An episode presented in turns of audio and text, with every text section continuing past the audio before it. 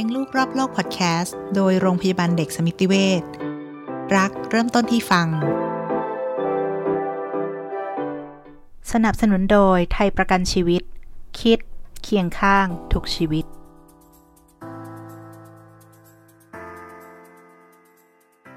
สวัสดีค่ะ พบกับขิมนะคะเภสัชกรหญิงหันษามหามงคลในรายการเลี้ยงลูกรอบโลกพอดแคสต์โดยโรงพยาบาลสมิติเวช EP นี้เราจะมาคุยกันเรื่องที่เป็นเรื่องที่พ่อแม่ที่มีลูกเด็กๆนะคะ จะสนใจมากเลยก็คือเรื่องของการร้องที่ ร้องไม่หยุดหย่อน ร้องรุนแรง ร้องนานกำมืองอขาร้องหน้าดำหน้าแดงแล้วทำยังไงก็ไม่ยอมหยุดร้องสักทีก็คือลูกร้องโคลิกนั่นเองค่ะ วันนี้นะคะเราจะอยู่กับอาจารย์แพทย์หญิงอมรพันธ์แก่นสาร กุมารแพทย์ด้านโรคทางเดินอาหารและตับโรงพยาบาลเด็กสมิติเวชค่ะ สวัสดีค่ะ สวัสดีค่ะ ค่ะ ไม่ทราบว่าอาการที่เมื่อกี้ขิมพูดไปอะค่ะ มันเรียกว่าโคลิกเลยหรือเปล่าคะ หรือว่าอาการของโรคโคลิกเป็นยังไงคะ อาการของโรคโคลิกอะค่ะ ก็คือว่าเด็กก็คือจะแบบมีร้องแบบร้องโดยไม่ทราบสาเหตุชัดเจน แต่โดยปกติเนี่ยเขาก็จะร้องเป็นแบบเป็นช่วงเวลาอ่าเช่นแบบช่วงเวลาเย็นเย็นค่ำๆอะไรอย่างเงี้ยค่ะร้องเฉพาะช่วงนั้นไม่ได้ร้องอยู่ตลอดเวลาอะไรเงี้ยค่ะ แล้วก็จะร้องโดยหาสาเหตุ ไม่เจอไม่ว่าเราจะปอบหรือว่าจะทำยังไงเนี่ยเด็กก็จะร้องไม่หยุดอะไรอย่างเงี้ยค่ะอือหือหาสาเหตุไม่เจอด้วย ก็คือจะแล้วไม่ได้มีสาเหตุที่ชัดเจนอ่าฮะว่าเอ่อ ทำไมถึงร้องอะไรอย่างเงี้ยค่ะ แต่ค่ะสิ่งที่สำคัญเนี่ยเราจะต้องแยกว่าเนี่ยเขาร้องโคลิกหรือร้องเพราะป่วยอ๋ออาอันนี้สำคัญมากเลย คือร้องโคลิกเนี่ยก็คือว่าช่วงที่เด็กไม่ร้องเนี่ยเด็กจะดูสบายดี กินนมได้ดีดูเหมือนปกติน้ำหนักขึ้นดีไม่ได้มีอาการอะไร แต่ว่าถ้าเกิดเด็กร้องเพราะป่วยเนี่ยโดยส่วนใหญ่เนี่ยมักจะร้องทั้งวันค่ะอ่าไม่ได้ร้องเฉพาะช่วงเวลาอะไรเงี้ยค่ะ ก็คือแบบมเอ่อร้องทั้งวันหรืออาจจะมีอาการอย่างอื่นร่วมด้วย เช่นแบบมีไข้อาเจียนท้องเสียหรือว่าท้องผูกปฏิเสธนมน้ำหนักไม่ขึ้น หรือว่าเดิมเนี่ยไม่เคยเป็นเด็กงอแงเลยอยู่เฉยๆร้องขึ้นมาฉับพลันแบบร้องอะไรเงี้ยเราก็จะต้องสงสัยว่าเด็กป่วยหรือเปล่าอะไรเงี้ยค่ะ ก็ถ้ามีอาการแบบนี้ไม่แน่ใจก็อาจจะต้องปรึกษาแพทย์ แต่ว่าถ้าร้องเป็นเฉพาะบางช่วงเวลาช่วงที่ไม่ได้ร้องก็ดูสบายดีกินนมปกติดูแฮปปี้อะไรเงี้ยค่ะ ก็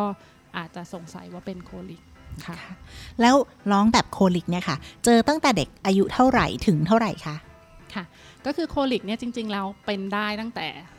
แรกเกิดเลยขึ้นมาอืมเรื่อยๆ ก็คือร้องได้ แต่ส่วนใหญ่ก็พักพบ2อสามอาทิตย์ขึ้นไปอะไรเงี้ยค่ะ คือจริง ๆ แล้วเนี่ยไม่ได้จำเป็นที่จะต้องร้อง 3 เดือนบางคนเนี่ยอาจจะร้องได้นานถึง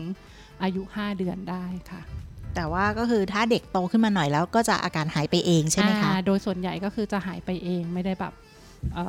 ไม่ได้ร้องนานเกิน 5 เดือนส่วนใหญ่อะค่ะอืมทีนี้บางคนเขาบอกว่ามักจะเป็นตอนเย็นๆค่ำๆทีนี้เขาก็เอามักจะเอาไปผูกกับเรื่องแบบว่า เฮ้ย พอค่ำๆผีตักพระอ้อมอ่าเอ๊ะเด็กเห็นอะไรหรือเปล่าอ่าทำไมเขาถึงร้องไห้งองแง อันนี้คุณหมอค่ะช่วยแนะนำหน่อยค่ะค่ะ จริงๆแล้วเนี่ยก็คืออย่างเรื่องเวลาที่เด็กโคลิกร้องเนี่ยเขาก็บอกมักเป็นช่วงค่ำเอ่อช่วงเย็นอะไรเงี้ยจริง ๆ แล้วปัจจุบันก็ยังไม่มีคำตอบชัดเจนทางวิชาการว่าทำไมน้องเขาถึงแบบ ร้องช่วงนั้น แต่บางทีก็เราก็จะสันนิษฐานว่าเออตอนเออเล่นมาทั้งวันเพลียเหนื่อย แบบว่ากระตุ้นมากเกินตอนกลางวัน เด็กก็เลยเพลียเหนื่อยช่วงนั้น แล้วพ่อแม่ก็จะเพลียเหนื่อยช่วงนั้น อาจจะอารมณ์ไม่ดีด้วยเด็กก็แบบร้องเยอะ แต่ถ้าถามว่าเกี่ยวกับการเห็นหรือการผิดปกติทางสายตาเห็นผีอะไรหรือเปล่าเนี่ยคือจริง ๆ แล้ว มันก็เกิดได้จนเดือนหนึ่งเดือน 2 เดือน 3 เดือนถึง 5 เดือน ตอนนั้นก็จริง ๆ แล้วก็ไม่เกี่ยวกับการพัฒนาการทางด้านสายตาอะไรเงี้ยค่ะค่ะอ๋อ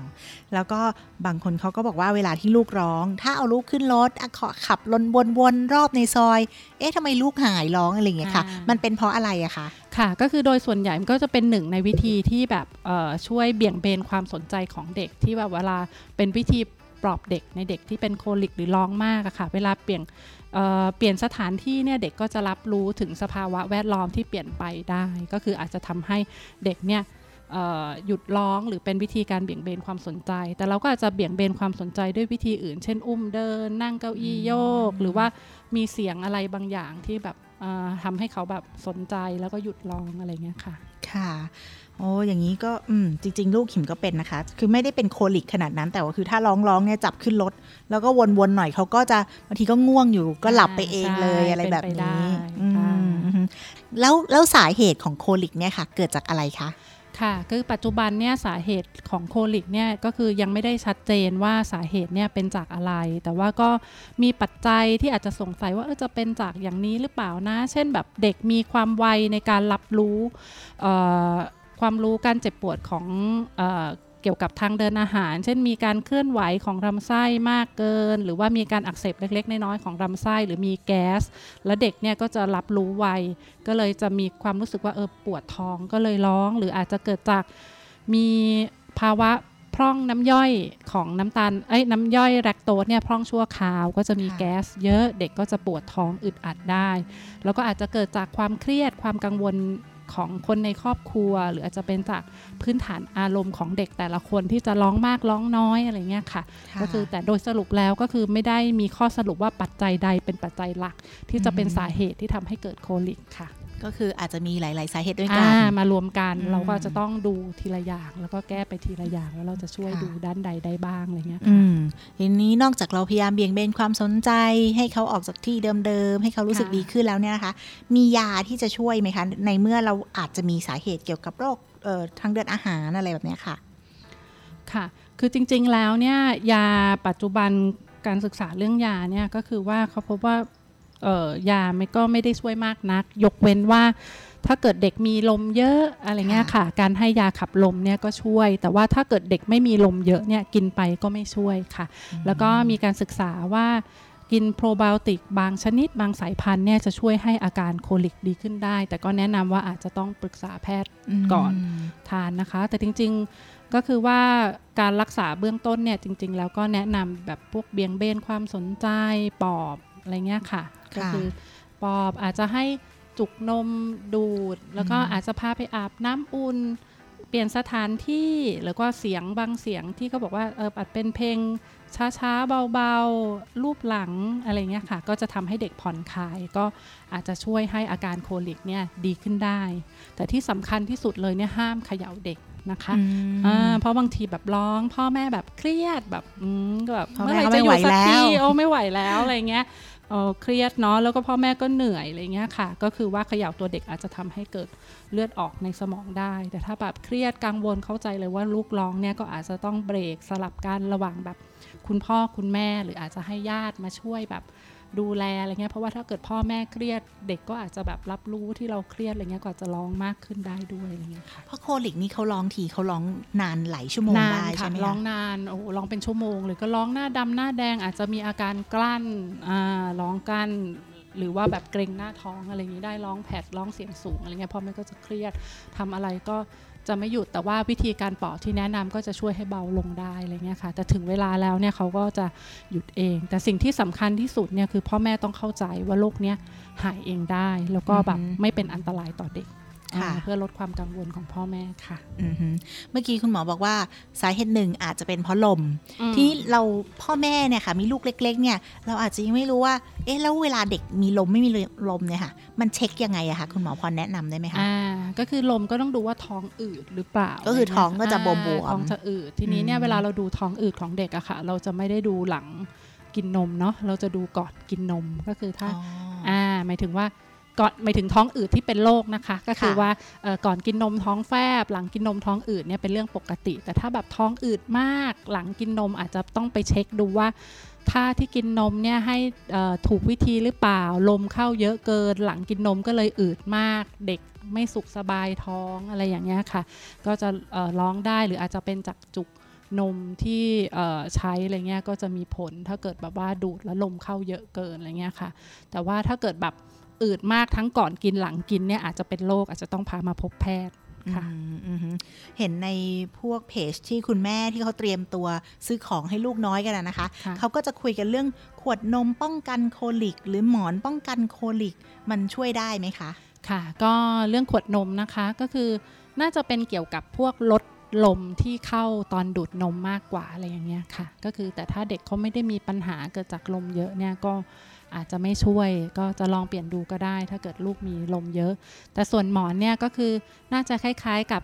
ให้ความอบอุ่นเหมือนการห่อตัวเด็กอะไรเงี้ยค่ะ ก็อาจจะช่วยให้แบบเด็กสงบรู้สึกสบายผ่อนคลาย ถ้าเกิดช่วยลดการร้อง อะไรเงี้ยค่ะ แต่ว่าถ้าลองแล้วก็ไม่ช่วยก็อาจจะเปลี่ยนเป็นวิธีอื่นตามที่หมอแนะนำอะไรเงี้ยค่ะอือหือทีนี้ถ้าคุณพ่อคุณแม่ไม่แน่ใจก็ทางที่ดีก็คือพามาพบคุณหมอนั่นเองพามาตรวจดีกว่าว่าร้องเพราะอะไรกันแน่อะไรอย่างเงี้ยค่ะ หรือค่ะว่าไม่เคยร้องแล้วมาร้องฉับพลันอันนี้ก็จะต้องรีบพามาดูว่าเออเป็นอย่างอื่นหรือเปล่าอะไรเงี้ยค่ะ หรือเป็นเจ็บป่วยหรือเปล่าไม่ให้คิดว่าเออร้องแต่โคลิกอย่างเดียวอะไรเงี้ยค่ะ แต่ก็ต้องสังเกตว่าถ้าเด็กมีช่วงสบายดี กินนมได้ดีก็ อาจจะเป็นโคลิกได้อะไรเงี้ยค่ะอืมอือหือค่ะค่ะ ทีนี้ถ้าเด็กๆเพิ่งเอ่อพ่อแม่เพิ่งคลอดลูกมา แล้วก็ยังไม่ได้มีอาการนั้นหรอกเขาก็กลัวว่าเกิดลูกเขาจะเป็นเมื่ออายุประมาณ2อสวีคอะไรอย่างเงี้ยค่ะค่ะ คุณหมอมีวิธีแนะนำไหมคะว่า ป้องกันได้ไหมอะไรอย่างเงี้ยค่ะค่ะ ก็คือจริงๆ แล้วเนี่ยปัจจุบันยังไม่ได้มีข้อมูลการศึกษาที่ชัดเจนว่าจะใช้อะไรในการป้องกันโคลิกนะคะ ก็คือ มีการศึกษาเกี่ยวกับโปรไบโอติกบางชนิด แต่ว่าหมอกว่าข้อมูลก็ยังน้อยอยู่ อาจจะต้องศึกษามากขึ้น ถึงจะตอบเป็นข้อสรุปว่าช่วยได้หรือช่วยหรือไม่ได้อะไรเงี้ยค่ะ แล้วก็มีพ่อแม่บางคนนะคะเขาก็จะบอกว่าเอ้ยลูกเกิดจากปวดท้องหรือเปล่า เวลาร้องแบบนี้อย่างเงี้ยค่ะอ่าก็เลยเอามาหาหิงทาอย่างมาหาหิงช่วยได้ไหมคะคือจริง ๆ แล้วการทามหาหิงมันจะเย็นเนาะก็เป็นหนึ่งในเอ่อการเบี่ยงเบนความสนใจของเด็กอะค่ะ ก็อาจจะมบางคนทานแล้วเด็กรู้สึกเย็นสบายก็จะผ่อนคลายอะไรเงี้ยค่ะ ค่ะค่ะอืม แล้วแต่ว่าอีอย่งก็จะระวังบางคนแพ้มหาหิงอ๋อแต่ไม่ได้ไม่ได้ทุกคนเนาะก็คือถ้าทานแล้วมีผื่นแดงมีอะไรก็อาจจะก็หเฉยุดพาะบริเวณตรงนั้นอาจจะต้องหยุดด้วยอะไรเงี้ยค่ะค่ะ แล้วถ้าเป็นคุณแม่ที่ให้นมอย่างเงี้ยค่ะค่ะการดื่มคาเฟอีน หรือทานอาหารรสจัดอะไรแบบเนี้ยค่ะ ถ้าเขางดไปคืองดคาเฟอีนงดอาหารรสจัดเนี่ยจะทำให้อาการโคลิกดีขึ้นไหมคะค่ะ ปัจจุบันเนี่ยก็ยังไม่มีข้อมูลชัดเจนว่าคาเฟอีนอาหารรสจัดหรืออาหารเอ่อ บางอย่างเนี่ยที่จะเกี่ยวข้องกับการร้องโคลิกนะคะ ก็คืออาจจะเออลองสังเกตดูว่าเออกินตัวไหนไม่กินตัวไหนอาการลูกเป็นยังไงอะไรเงี้ยค่ะอืมอืมค่ะ สุดท้ายค่ะ คุณหมออยากฝากอะไรให้กับคุณพ่อคุณแม่ที่ฟังอยู่บ้างคะ ค่ะ ก็คือที่จะฝากจะขอเน้นย้ำอีกทีก็ค่อนข้างสำคัญว่าลูกร้องเนี่ยค่ะ ก็ต้องแยกว่าเนี่ยร้องเพราะป่วย หรือร้องเพราะโคลิกอย่างที่พูดไปในตอนต้นแล้วว่า ถ้าร้องเพราะป่วยเนี่ยเด็กจะแบบ ร้องบ่อยเกือบทั้งวันเนาะแล้วก็แบบไม่มีช่วงเวลาแบบดีอะไรเงี้ยแต่ถ้าโคลิกเขาก็จะแบบมีช่วงไม่ร้องก็จะดีดูดนมปกติ แต่ถ้าร้องพราะป่วยก็จะร้องทั้งวัน หรือว่าเด็กเนี่ยร้องนานเกินไปแบบไม่หยุดสักทีดูร้องแปลกๆ หรือว่าแบบลูกเป็นเด็กเลี้ยงง่ายมาตลอดเลยอยู่เฉยวันนี้แบบโหร้องเยอะผิดปกติอะไรอย่างเงี้ยค่ะ ก็อาจจะต้องสงสัยว่า ป่วยหรือเปล่าอะไรงนี้เนาะหรือว่าเด็กมีอาการอื่นร่วมด้วย เช่นอาเจียน ปฏิเสธนม ถ่ายเลวหรือว่าไม่ถ่ายมีไข้ หรือร้องมากๆแล้วเริ่มน้ำหนักไม่ค่อยขึ้นอะไรเงี้ยค่ะ หรือว่าท้องอืดมากกว่าปกติ ก็ควรรีบพามาพบแพทย์เพื่อ